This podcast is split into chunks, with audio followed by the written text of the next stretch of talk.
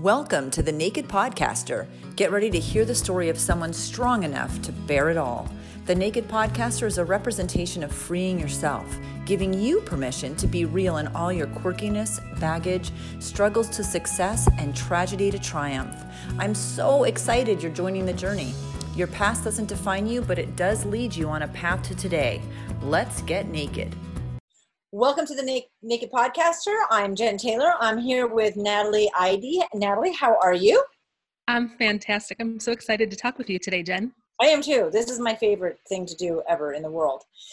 So, you have a website. It's easy because it's natalieid.net. And I will have that in the show notes because your last name's not pronounced like it's spelled in my mind. So, tell me who you are and what you do.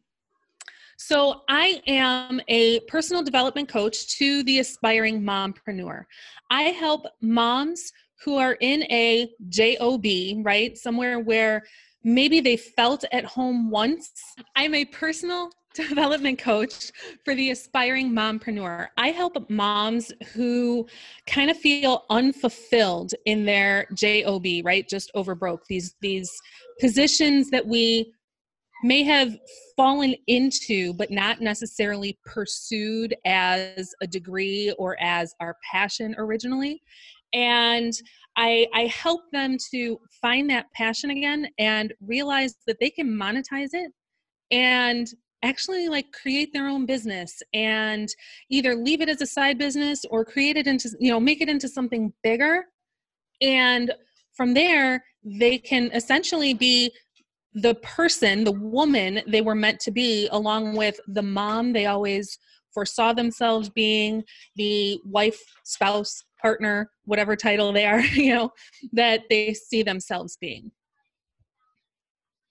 Which is amazing because a lot of us don't think we can do anything else. Like you just kind of get into this situation that's not bad, but maybe not what you want ideally.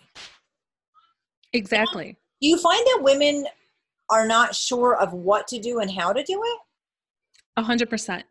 Um, I, when when you bring up the term side hustle or you ask somebody about a business, automatically our minds for many women go to slimy MLM tactics, right?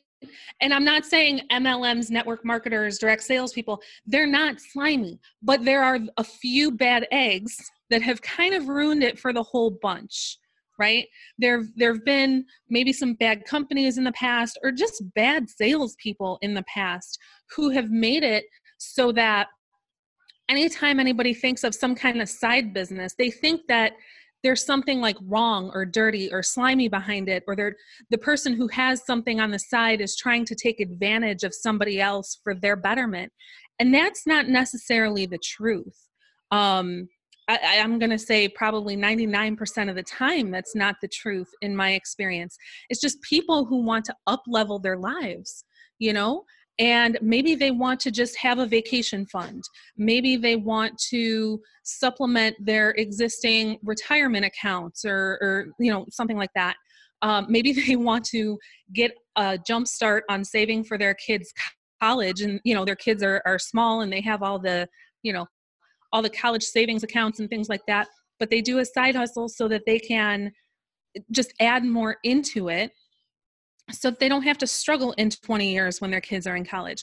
Um, most people think that there's just something bad about it if you're not working for somebody else. You know, if you're not in some type of institution, in some type of, if you don't go to a building somewhere and park yourself at a desk and, you know, complain all day long, right? Which is stressful and not fun. And and also for most moms, the stress issues predominantly in my research have been not enough money and not enough time, and those two things skip and hold hands.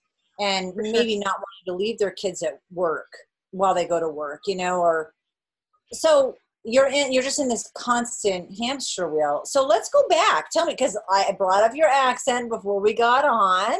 Yes. Uh, i'm from new england. So tell me where you grew up and who you are and kind of what molded all of this. Sure, sure. So I am from the Chicago suburbs. Um, a lot of people, I, I always clarify Chicago suburbs because there are people who are actually from the city who get very upset when us suburbanites say we're from Chicago and we're just using it as a point of reference because nobody knows where you know these individual little towns are so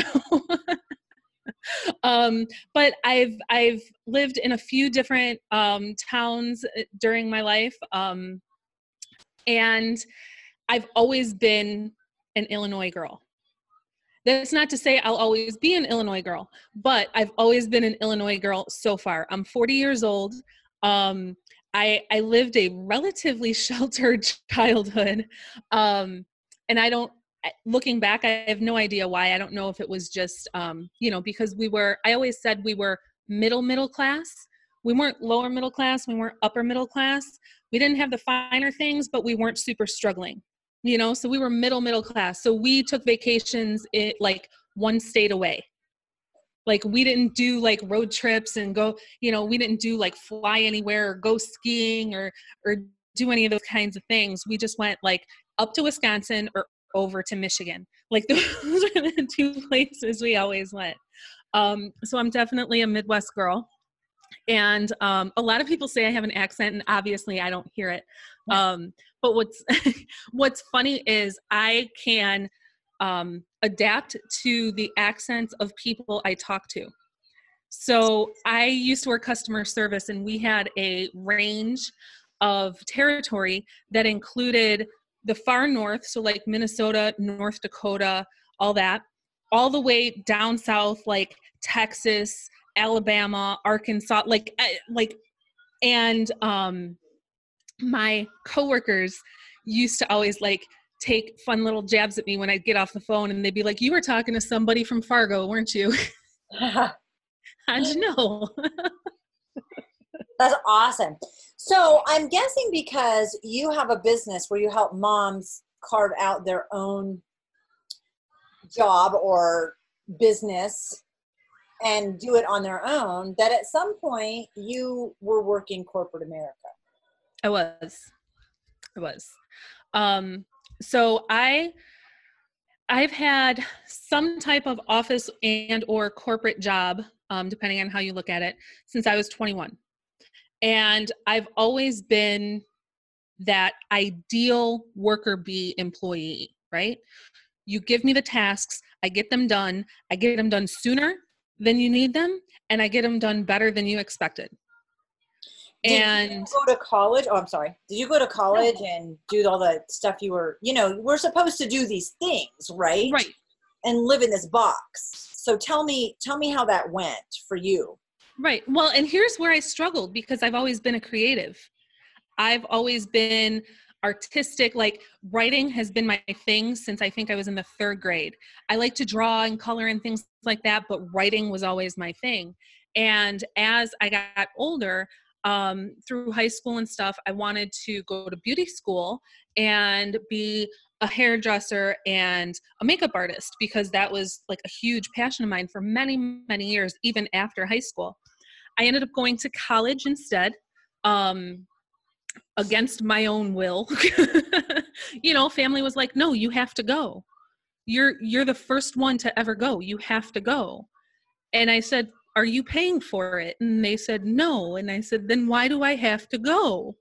Like, if you're not paying for it." Then why do I have to go spend thousands of dollars that I don't want to spend? And having fit into the good student box in high school, I was lucky enough to get most of um, my freshman and sophomore year of college covered by scholarships and grants. That's awesome. That's exceptional. Yeah, and I, I went to local um, local colleges, so I didn't dorm anywhere. I lived at home and I commuted. Um, but I think my my freshman year out of i think it was like thirteen or fourteen thousand dollars tuition i only had to pay like twenty five hundred dollars out of pocket including books. So not bad. Great actually that's amazing. Yeah and then my second year i switched schools um, and their tuition was a little bit lower and i ended up paying like $1800 including books for you know for tuition. Um and then junior year came around and i i had almost everything covered except for $5000 my now ex-husband and i had just gotten married and we got married just after my sophomore year in college. And um with at 19 years old with a plus credit about five five or six banks i don't remember the number basically gave me the middle finger for a $5000 loan telling me i wasn't requesting enough. And i was like wait a minute.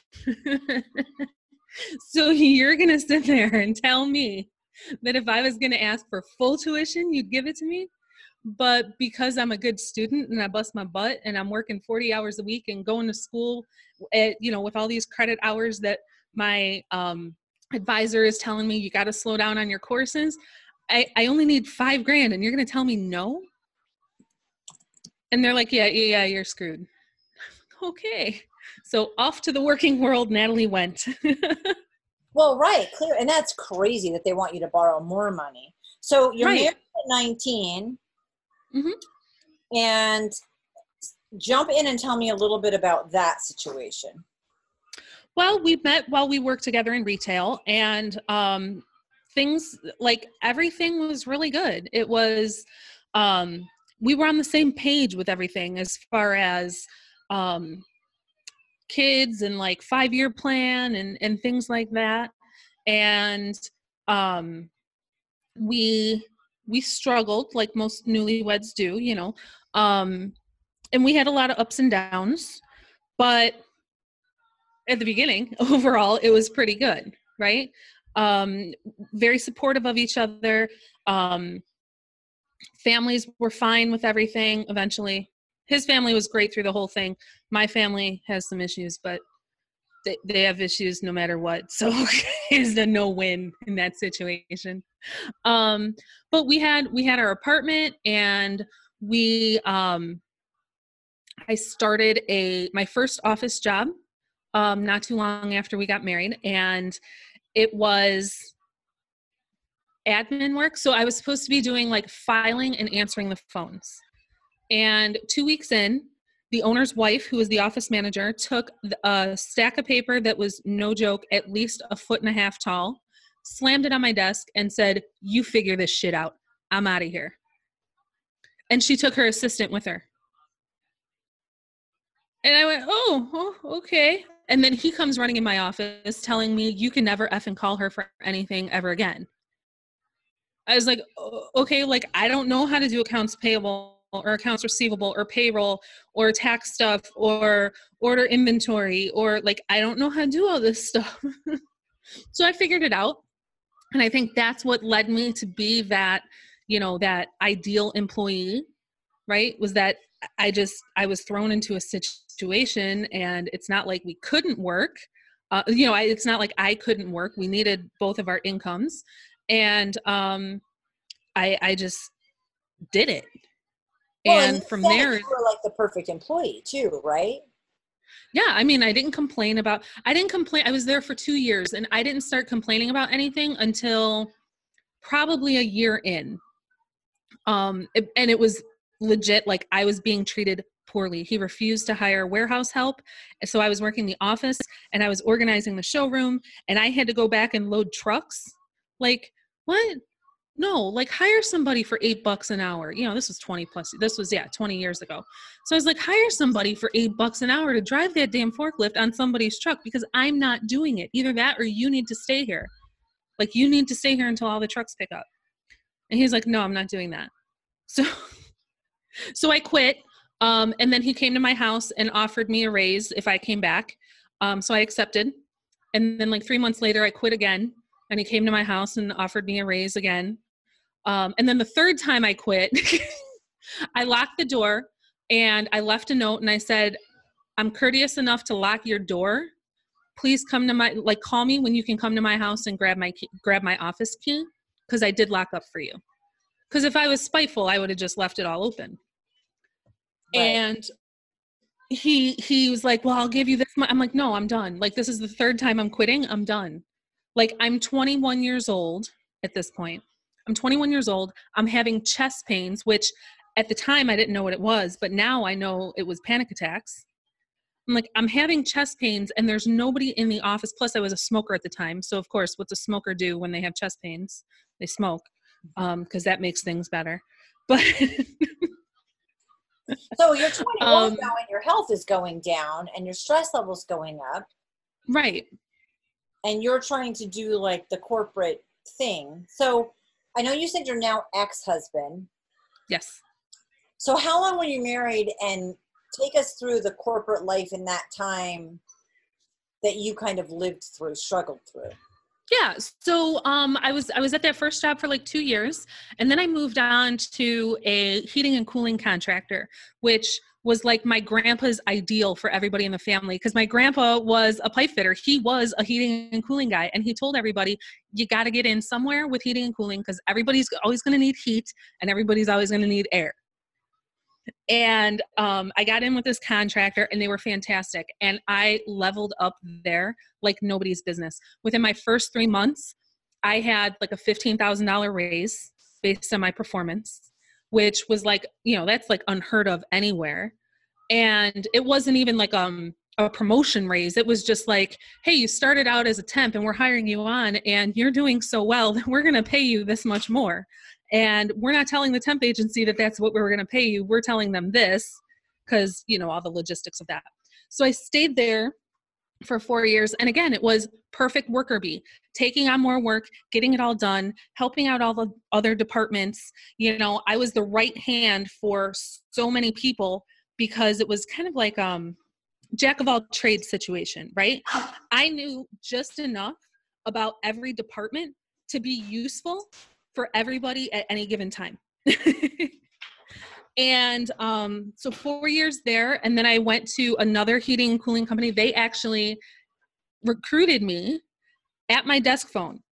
So um, I don't know if any of your listeners know any like pipe fitters, service techs that, of that nature, um, but they gossip. They gossip worse than like 90 year old ladies on bunko night. Um, and so I get this phone call at my desk one day and they're like, Hey, this is so and so from this company. Have you heard of us? And I'm like, No. I'm like, What do you want? We hear that you're really unhappy there and we would love to schedule an interview because we also hear that you are a rock star when it comes to billing, admin, and dispatch. And I went, Oh, okay. And they're like, How about and it was like two days from you know two days from now whatever day that was and i was like okay. So I went to my boss's office and I was like, hey, I gotta take I gotta take this day off. It's unexpected. And he's like, why? And I'm like, I, will tell you later. And um I did the interview and I got a call when I was on my way back um, home from the interview saying, We're sending your offer letter out today. So I was at that company for two years and um, it was a mutual departure as far as that goes um, and again it was like a stress level thing. Um, there was only four people including me in the office. So they um, there was a lot on me that should have been either another person added to the team or should have been split up better. Um, and there was a lot of undue criticism. I wasn't the i worked hard. My attitude probably could have been better i know could have been better but that's when i started going through um, hard times with my now ex-husband right? So while it didn't affect the quantity of work um, and not really even the quality of work it affected my attitude with people i worked with. Um, so that was a, a mutual agreement. We me and the and the boss one day we were just like eh, like we're we're both done with this right I mean, that's a, not a bad way. I I've, I had a job like that, and it was a job I was really passionate about. Like, would have retired, stayed there forever, super committed. But when you hit you hit a certain point, it was a very nice mutual decision to walk away. So I get yeah. that. And now you're having issues. You're about eight years into your your relationship. Yeah. yeah, I was about eight years in, and um, having you know issues not only financial but just like communication issues and any kind of possible relationship issue you could have we were having um so i I, was actually working an MLM on the side at the time too. So him and I did agree that I would take like a month or so off um, just to kind of decompress, work on my MLM stuff, just to keep a little bit of money coming in and look for something that was better suited for me. Well, it turned out that my MLM stuff, when I really focused on it, was bringing in just as much as my nine to five job was. So I was like, okay, well, we're going to stick this out for as long as we can until I can't stand like being around the house for for this long anymore. And um, I ended up finding a customer service position in a place not too far from the house.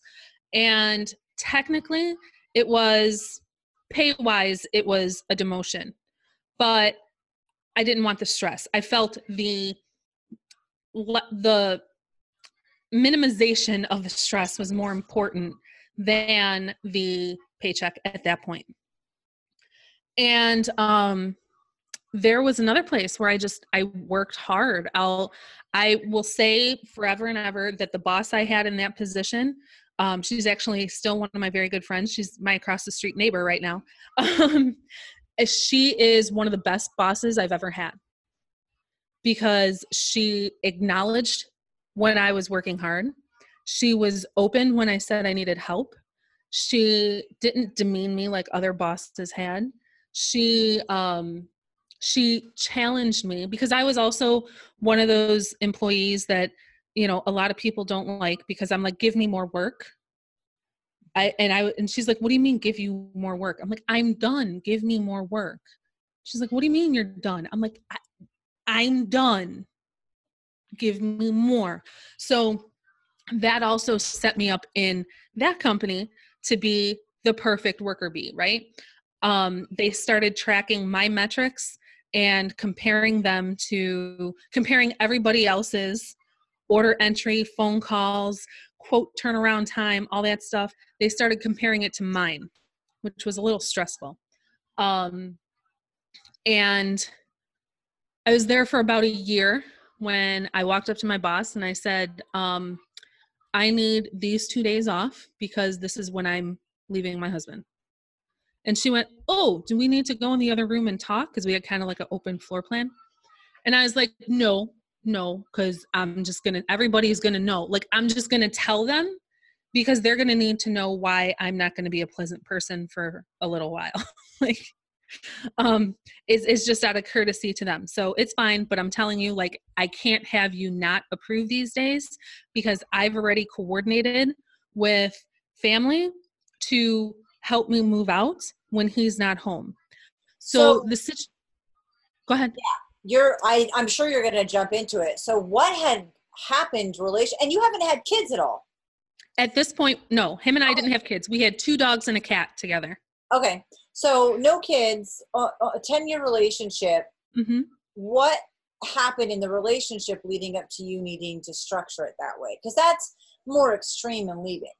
It is. It is. Um it was um a lot of mental and emotional abuse um it was so we went in thinking we were on the same page as far as kids and stuff went.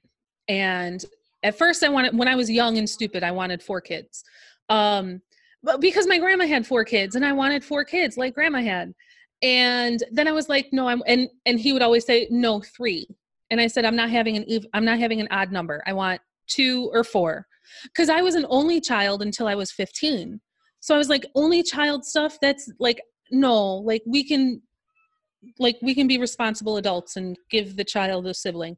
Um, not that there's anything wrong with being an only child but that just wasn't what i wanted to i didn't want to have. I wanted to have an even number two or four. And he said fine two. And uh, these conversations happened over the course of the 10 years.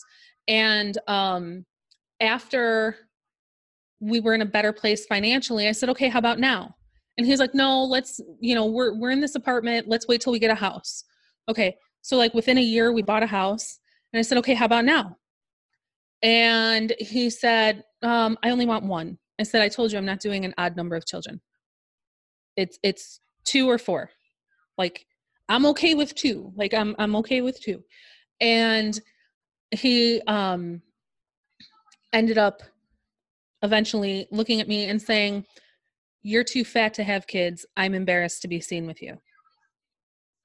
Oh, is that all? Like, no big deal, by the way. Right, right. So we would go to lunch at his family's, um, at his grandparents' house, and they were, um, his grandparents immigrated here from um, the former Yugoslavia. And so they were very broken English and stuff. And when his grandma or his mom would ask why there were no grandchildren yet, because he was the oldest of his siblings, um, I never knew what to say. And then when he'd said this to me, that's when that's when the gloves came out. Um, and I said, I don't know. Why don't you ask your a hole son why he thinks I'm too fat to have kids? And I'd walk out. And um, they laid into him pretty good about that but they also didn't make me feel great about my weight. I had gained in our first year of marriage, I had gained 90 pounds just because of the stress and eating like crap because we were young and we thought we can eat like crap and and you know there wasn't the knowledge back then that there is now about all this junk that's in our foods that that screws us up so um i i let that I, I can't say I let it go. It was still there and it was still very hurtful. But um, how I interacted with him definitely changed. There was minimal interaction. I started telling him, I'm not going to your families for any events. You go to your family, I'll go to mine. And if they ask, just say we're really busy and we had to, you know, we had to divide and conquer essentially. And um, he started a new job. And one morning he was telling me about the work Christmas party. And I was like, oh, are we going? Because my job had a Christmas party and they invited spouses, and the job before that invited spouses. And um, he's like, no, but I'm going. And I was like, oh, is it only employees? Because I've heard of companies that do that too, only employees. And he said, again, no, you're too fat. I'm embarrassed to be seen with you. So I said, okay. And I did really good. I um, again, at the time I was a smoker. So I died out my cigarette and I took a deep breath and I got in the car and I went to work. And I drove as fast as, as humanly possible to work, which I don't recommend, um, especially when you're having like a panic attack and crying and black makeup all down your face um, on a highway. It's not a good idea. Um, and I got there and everybody was like, oh my God, what's wrong? Like they thought something physical happened. And I told them, and they were like, all right, like he is not invited to any of our stuff anymore. Like here's like you already have everybody's phone numbers. Please call us if you ever need anything you know weekends after hours whatever because now they had this feeling that there was something more that would happen. Um it it didn't get to that point but not because it wasn't headed that way. Um it didn't get to that point because i stopped it. Um i he raised his hand to me one time and I stood up to him. Now, mind you, I was I'm like five three, five four, five four on a good day. We'll say five four. You know, some chunky little five four girl, and he was six two, 260 pounds, and he was raising his hand to me. And I stood up to him and I told him he needed to back the F down because I was either going to call the police or I would kill him and um not that I, I not well i don't know. I don't know what i would do in that situation but those were the two options i gave him so like you back off and if you don't this is what's going to happen. And um, that's when i really started planning when i was going to leave. I started packing um, packing boxes. He didn't even notice that i was packing stuff.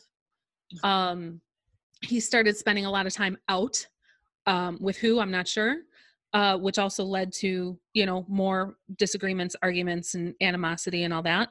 Um, i slowly started bringing stuff over to my mom's house. Like i would pack up my car like jam pack it full of as many avon boxes as i could.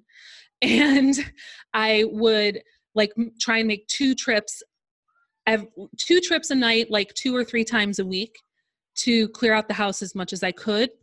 Um, so my mom's basement was like packed with whatever, just clothes and and just stuff that was I wasn't using every day, right? And um, I sat down with him one weekend and I said, I want a divorce. And he said, Well, I don't believe in divorce. And I said, Well, I don't believe in hating you for the rest of my life, so I want a divorce. And he said, I'm not going to let you leave. And that was when I was like, okay, so I have to do this in a way where it's very um, time constrained. I'm going to have to do it when he's at work. It's not going to be like a weekend amicable, like you leave the house so I can move and, and things like that. It's not going to be this way. I already knew that. And so I planned two days. My original two days were in February um, and we got snowed like blizzard hit us so i had to cancel um, and then my the next two days i planned were in april because normally in chicago april you don't get a blizzard you might get some snow but you don't get a blizzard so um, i planned it so that um, I had a truck rented. I had my family on standby like two blocks away. I'm like, you need to leave your house at this time to be at the post office parking lot. Here's the directions to the post office parking lot. And then you need to drive here, park in the street. And I'm to go with Papa, my grandpa. I'm to go with Papa. We're to get the truck. You guys are to load up my car and your car and my cousin's car when she gets here. And as soon as we get the truck, we're throwing everything in. I, I and and we're leaving. And um I left, I took basically only what I came in with. I didn't take any of the furniture, I didn't take the TV. I took um I took the table that he did the kitchen table that he didn't like that he didn't want me to buy and um just my clothes and all the animals because I didn't trust him with the animals. And um I I moved out and had the truck back all in six hours. And he came back from work and called me and said, Why, what's going on? And I said, I asked for a divorce, and this is what happens when you tell me no. I do it anyway. Did you actually, were you able to get the divorce fairly easily, paperwork wise, after that? Um, I I ended up he refused to get a lawyer and he actually refused to be served. So I ended up paying his part of everything through my lawyer. And um I ended up serving him the papers instead of the sheriff. And um, it was, I left in April, and the week before Thanksgiving, we were divorced. So, I mean, depending on the state, that's not the end of the world. But right. yeah, but a pain in the ass nonetheless. Yeah, for sure. So you're on your own now and you're still doing the worker bee thing and you like your boss who you still like, which is good to know. Yes. Because regardless of the fact that that ended. So tell me now i know you're married again mm-hmm. so how hard was it to date and what was different and uh, tell me about that because i know it was a lot different. Yeah well it was crazy because you know i'd i'd been married for just short of 10 years so I, like i didn't know what the hell i was doing. And i actually met my current husband two days after i left my ex-husband. So we've known each other for like 10 years now, but we've only been married for two and a half years, and we've only really been together for like seven and a half years. Um, so it was rough because I was living with family, and my even after a lot of discussion, um, which in our house is yelling. Um, uh, I, I joke. Our uh, my family is just very loud because we're Italian and we're all like we all have hearing problems. So like we just have to be loud. So there was a lot of yelling, um, but not yelling at each other, just like yelling to get your point across type thing. About like never tell anybody that I came home because this is not my home. Like I only lived here for a year before I moved out. This is not my home. You can tell people I'm living here, but don't refer to this as my home because I don't like this area and I'm only here out of necessity and um like i like i set up all these ground rules and everybody agreed to them and then everybody backed out of any kind of respect for me at all and they thought that because i was divorced i was going to live there for the rest of my life and i would never meet anybody else So I had to essentially, at 28 years old, I had to hide that I was dating people, like 28, 29, 30 years old. I had to hide that I was dating. Like ridiculous. Um, and so my current husband and I, we were just talking. He had already had plans to move closer to his family, which was further away. Um, so we just stayed friends and chit chatted here and there. And I really struggled with who I was after the divorce um, because I always wanted kids, and now you know i'm i'm almost 30 and i don't have kids. And is it too late for me to have kids? Because my family has a, a, history of early menopause. And i know the doctors say that family history when it comes to that doesn't mean anything but does it? And there's always a chance. And you know and when i say early menopause i mean like 36 so like ridiculous and so i was like okay i got to come to terms with the fact that i may never have kids and um and things like that. So it was a struggle. Um, and my boss and my coworkers put up with a lot from me. And um, it was, I was at my job for five years when my current husband and I finally started dating. Four years. Eh, somewhere in there, four or five.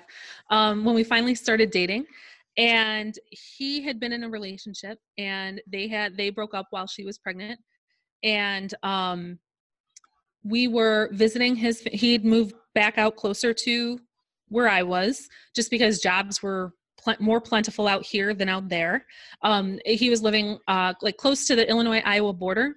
There's not a whole lot going on out there. I mean, there's a lot of corn, there's a lot of soybeans, there's a couple of factories.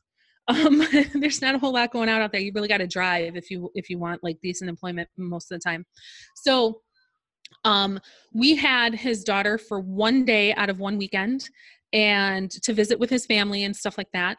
And um, one thing led to another with uh, with her mom, and the police awarded emergency custody to him. So I essentially became a mom overnight. And um, I was okay with that. I mean, I'd helped people raise their kids no problem. So i was like I, I, know how to do it. Like diapers and vomit and poop and all that stuff it doesn't scare me. I know how to feed a baby. I know how to you know like i know how to do all this stuff. I know you know doctor's appointments like i know all this stuff because i i've helped all these other people with theirs. So like i'm good with it. And um we just kind of let things like we kind of let things just flow from there um, I got um, let's see, our daughter, and, and I say our daughter because I've since adopted her. Um, I adopted her when she was five years old, um, just so that nobody's confused. Um, it started out his daughter. I've always called her our daughter because he's always had primary custody, but it's it's officially our daughter for the last like two and a half years. Um, awesome. so she was uh, just coming up on a year old when we found out I was pregnant with um, our son. And so then we were like, okay, my family didn't care for that at all. Um, and that led to a whole other uh, a whole other podcast of stress. um, so we found a place. My my aunt let us live in her her condo temporarily, but two adults, a, a baby, four dogs, and a cat in a two bedroom condo is really tight. And the dogs didn't like the condo much because it was just too enclosed and there's all these noises they don't know and stuff like that. So we were able to find a house to rent. And um, I had our son to uh, in March. We moved into the house middle of January, and I had him at the beginning of March um, in 2013. And while I was pregnant with him, I'd gotten my first promotion. Um, so, and it was totally out of the customer service department, it was in the materials planning department. So, I was doing like purchasing and um, inventory kind of stuff and scheduling, manufacturing scheduling, and things like that. And I was really happy with it.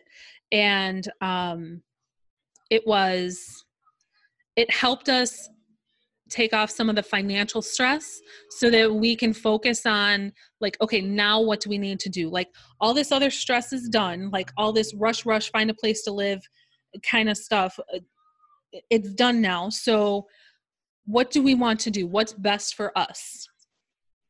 Right? So um my husband found a job that was close to where I was working. So we were like, well, what makes sense is for us to get out, like find a house to rent out by where we work so that we're not both driving 22 miles one way. Cause, and that was when gas was like $4 and something a gallon. So that was a lot of money that we were spending in just commute time, right? Um, so we moved into the house we're in now. We've been here for five years. And um, about a year, little more than a year after I had that promotion, I got another promotion. Um, the situation was my boss, who was of one of my counterparts in customer service, had gotten a, her promotion before I had gotten mine. Um, and she ended up being my boss. And her and her husband were struggling and she ended up um, leaving and moving to where our corporate office was in virginia so we knew her position was going to be open. And so she was kind of like training me on it and saying like i don't know that you're going to get this position but you're the logical choice because you already know all this and if they brought anybody from the outside in they'd be really stupid. Um, and then me operating 100% from ego said if i have to train my boss i quit so they better give me the position. Um, and one day, um, the facility manager called me into his office and he was like, Hey, sit down, close the door. And I'm like, Oh shit, what did I do? Am I in trouble again? And because I always seem to get in trouble for doing the right thing for the customer because it wasn't necessarily in the, you know, it wasn't within the box of what was okay to do, but it was still okay to do. And he's like, no, no, no. He's like, you're not in trouble. I want to tell you something. And I went, what? And he goes, you get her job when she leaves. And I went, what? And he's like, yeah. He's like, we're not even putting it out to anybody. Like, we're not putting it out internally. We're not putting it out externally. He's like, me and executive management have already had these discussions and you're getting that job when she leaves. So their HR is putting your offer letter together now. They'll email it to you. Um, if you have any questions about it, let me know. Sign it, scan it back, and um, yeah. And I was like, okay. So, and um, so I was in that position for a little more than four years, I think. Um, and it, and I when I decided to leave. Yeah, because so I was there sort of five years when I when I left. The relationship's better. Kids are okay. You're settling in. You're in a house. Yeah. Job is going well like uh, your i mean your story other than the emotional abuse from your ex-husband and um, a super psych that you adopted all that stuff but like it's what a lot of women go through right you just get into the grind and you're doing what you just do it right there's not you don't feel like there's a plan b and no. at what point uh, because i really want to tie in i know what you're doing now is helping women to find their passion and build their business and not have to feel the way you did. Right. So you hit that point. I did. I did. And um, I know you said you were ugly crying in my notes. You're Yes. Oh my god. Like oh my god, so bad. Okay, so what had happened was the boss that had put me into this this fantastic position, he ended up leaving the company. And he um the the leave was he put in his notice, but it was not anything nasty, right? It wasn't a nasty way. There was no scandal behind it. He was just like, no, my wife and I are choosing a different route for our lives. So we're like traveling and, and doing this, that, and the other. Okay, fine. I now that I'm smarter um, and I really understand what that position entailed, I know he was getting sick from the job. The stress of the job was making him physically ill.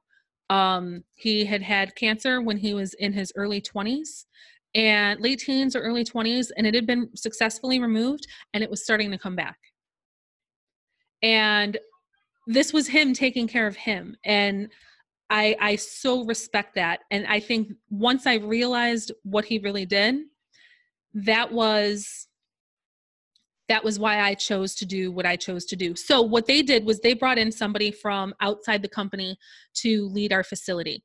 And for the company I worked for, for the industry we're in, You really, to be the operations manager of a regional facility, you really need to know the inner workings of almost every position in the company. You need to know how customer service works. You need to know how accounting works. You need to know how planning and inventory and all that stuff works within the company because the company had it so niched to them that it wasn't necessarily the same way every other company in the world did it. Right? Um, so they brought in this woman who they told me was very nice and that I could learn a lot from. And I, I should have taken that not as incentive, but as a warning. Um, and she she was very set in her ways. Um, she is a very educated woman, which I admire, but her social emotional skills were very lacking. So when she would come to me or my team or any of my counterparts and talk to them, she was very just like shitty about everything. Like she was always offending everybody. She was always, you know, she she was just always saying the wrong thing at the wrong time and she wouldn't listen to what we would have to say like this is how we've done it i don't care how you've done it this is how you're doing it now because this is what worked at my last company okay but that's not going to work here so then we'd go through the whole drudgery of doing it the way she wanted to do it and then let it get all effed up and then say okay can we do it our way now um and it just everything just took like a million years longer at one point she called me into her office and said um, hey, so my boss wants me to train with you, and I don't understand why he wants me to train with you. And I said, well, because a boss should know the job of their employee. Like I know my, I know how to do every, I know how to do every job everybody on my team knows how to do. So maybe you should know how to do my job in case like I'm out one day because there's stuff that I do that my team doesn't know how to do. They don't have authorization to do. And she's like, well, I guess so and and then she started with i know what it's like to be a working mom and not have family close by. And i, I want to make things easier on you than they were for me 30 years ago because it was just so hard being a working mom in a male dominated industry. And i just want to make it easier on you. And i think psychologically subconsciously 40 and slippy i don't know what it was but she like intentionally made shit harder on me to the point where people from other facilities were calling me going why is she doing this to you? Why why is she doing this to you? Why does she not let you just do your job? Because you know what you're doing and it's been working for this long. So um i ended up um before she started i had lost 30 pounds and after she started i gained that 30 pounds back and I put myself back on track and lost that 30 pounds again. And then I gained that 30 pounds again. And it was all stress related. I was working 14, 16 hours a day.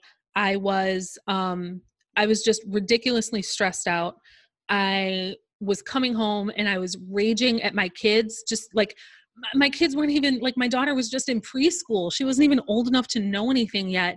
And I was like raging at her to pick up her, you know, GD backpack and why is it on the floor and why aren't your shoes in the right spot? And like, she's four. Why am I yelling at her like this? And after some time of this, and I didn't like how it felt and I didn't like who I was turning into, um, I sat down with my husband and it was, it was um, August of 2017 and my boss had been there for three years. Um, so it was literally three years of like ridiculous hell for me um, because I can't be micromanaged. Like, give me a task and let me do it, but don't tell me how to do it every seven minutes. Um, so I sat down on the couch with him after the kids went to bed, and it, it was, and I remember August 2017 because I told him I am giving myself one year to get out of this job. I'm going to create an exit plan. I don't know what I'm going to do, but I am not going back into a corporate thing. I need to, I can't work for anybody else anymore because everything I see from all these people I know in different corporate positions, all these businesses are doing it this same way and it's not working. They're making their people sick. They're ignoring their customers. Like, this is not what I'm about. and I'm not about to continue to screw over the customer and the company at the same time. And I'm not about to sit back and see other people do it and not call attention to it. So that was August 2017 and he was very supportive. He's like, "Okay." He's like, "Let's let's start figuring it out." And think it was September or October, I found a um I found a online course that kind of said like here's here's how you start a business. And i was like okay let's check it out. Like i want to write right? I've always been a writer so i want to write. So i to me blogging was natural. And i was like all right so how can i do how can i monetize blogging? Like how can i how can i and i already knew that i wanted my blog to help the working mom community i wanted other working moms to know that shit sucks but you can get through it if you can acknowledge why it sucks. Like my husband and I have fantastic communication, and we were able to make strategic decisions about when it was time for him to just do kind of the not the minimum but perform at his job description right? And for me to really put the big effort in at the office. And then have another discussion later that it was time for me to do my job description and for him to put in the big effort so that he can level up in his position right? So we were able to have those pretty um pretty intense conversations um about how we needed to handle our life as far as our jobs our family our relationship went and he was very supportive in in me um uh, figuring all this out. And ultimately, this led me to I left my job six months sooner. I left my job in April of 2018. And um, so it's been just over a year while when we're recording this. And I don't regret a day. Like people have asked me, like, would you ever want to go back or would you want to go back to corporate? And it, not at all. Not at all. Because I get to help moms who felt like how I felt. And I get to tell them that there's something else like there's a passion that you have that you can implement into your life that can help you through this shitty time you know if i would have started blogging 3 years before i did would i have continued it just as a side hustle maybe but that's not my path my path was to figure out in the last few months that blogging soothed me enough to be able to deal with the corporate BS. And um, then it was it was time for me to make my exit. And um, November of 2018 was kind of the as much as I'd already made the decision. November 2018 was very much the nail in the coffin, so to speak. Um, I had uh, I'd gotten a pretty nasty email from a salesperson and I corrected her. Um, and I revised this email four times and had three people look at it to make sure that I wasn't coming off as the bitch in the conversation. And because I'm, I can be very blunt, like, no, that's not how you do it. This is how you do it. Please let me know when it's done. Thank you. Right. And and some people don't like that. A lot of people don't like that, but I don't care. Um, so I had literally four, revi- four or five revisions and like three people review it. And everybody was like, no, that sounds fine. That sounds fine. She went ahead and the salesperson went ahead and um, replied back to me, copying my boss, her boss, and everybody in executive management, who then, uh, and then, you know, I replied uh, with a very brief, like, hey, this is our process.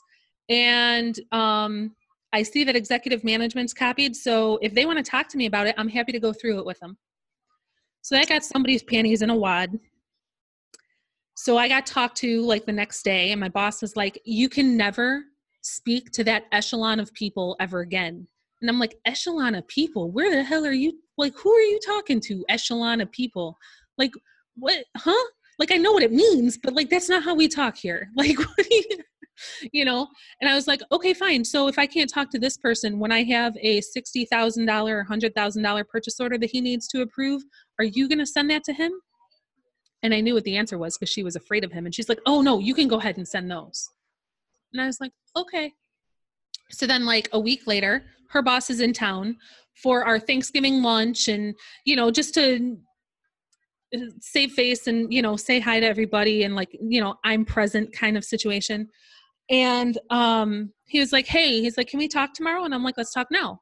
And he's like, no, I want to take you for coffee. And I was like, stop right there. Nobody in this company has ever taken anybody for coffee in the middle of the day without there being an ulterior motive. So what do you want from me? And him and I had previously had a good relationship. And he's like no no no. He's like let's why can't are you embarrassed? I'm like i'm not embarrassed about anything but i know you have an ulterior motive. So why do you want to take me for coffee? We can sit in the conference room we can sit in my office we can sit in the other room and we can chat tomorrow. You don't have to take me for coffee.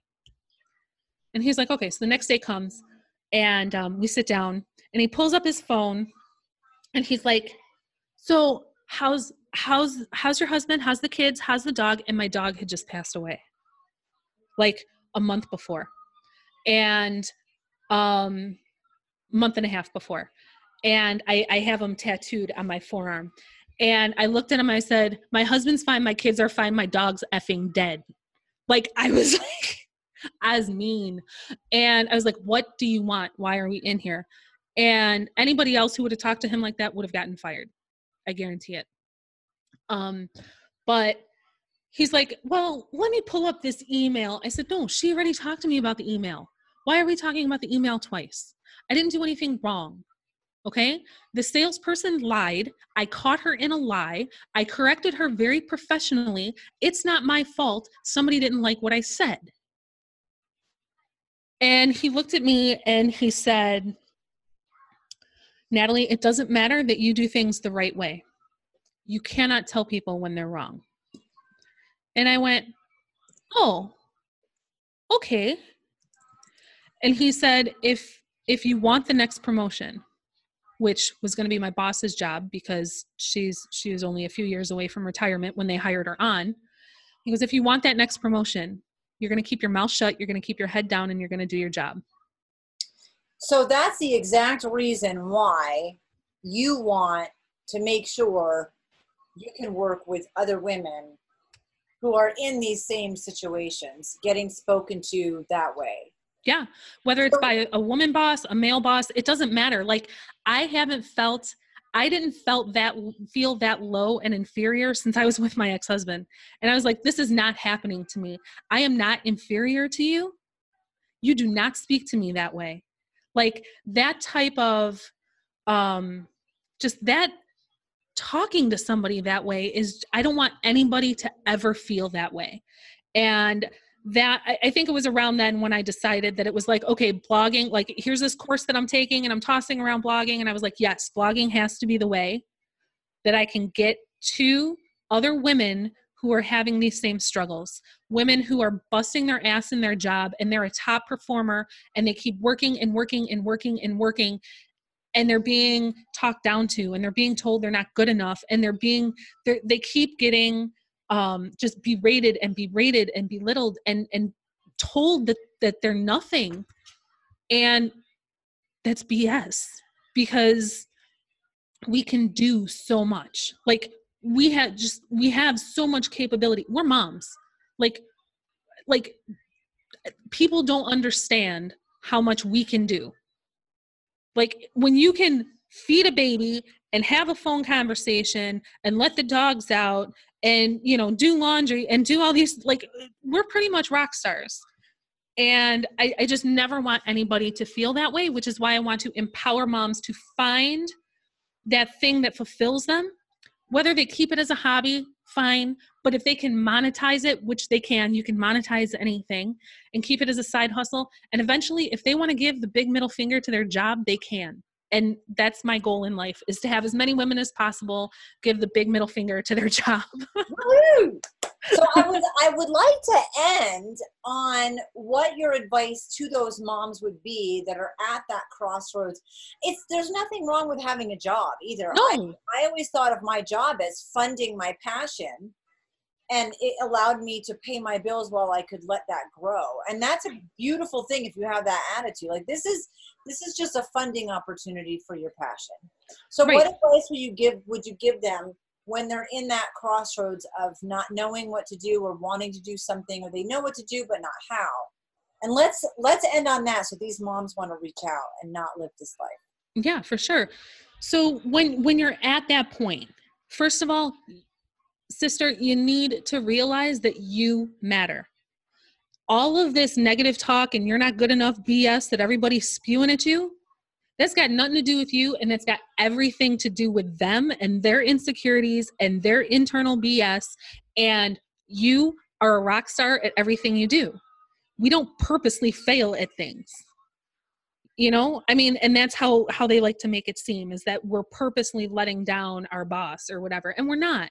So first of all i want you to know that you matter i want you to know that there is something out there that fuels you there there's something maybe maybe it's a hobby you dropped when you got pregnant or when the kids got a little bit older. Maybe it's something you dropped before even kids were in the picture. Maybe you dropped it after high school, right?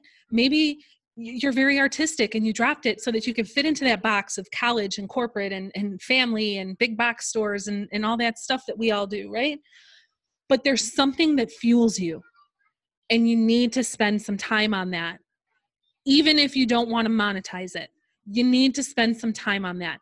Writing, drawing, coloring, working out, knitting, crocheting, dog grooming, makeup, I, I don't hair, nails, whatever it is, whatever makes you feel like you just kicked ass at something, that's what you need to do a little bit of every day. When I say a little bit, it can be 10, 15 minutes. Because if you're at that spot where I was in the corporate world, 10 or 15 minutes is going to make a hundred percent difference in how you feel throughout your day. Yay! Thank you, Natalie. I love that your story brought you to this place where your passion is helping other women find their passion. So yes. Thank you so much. I appreciate you.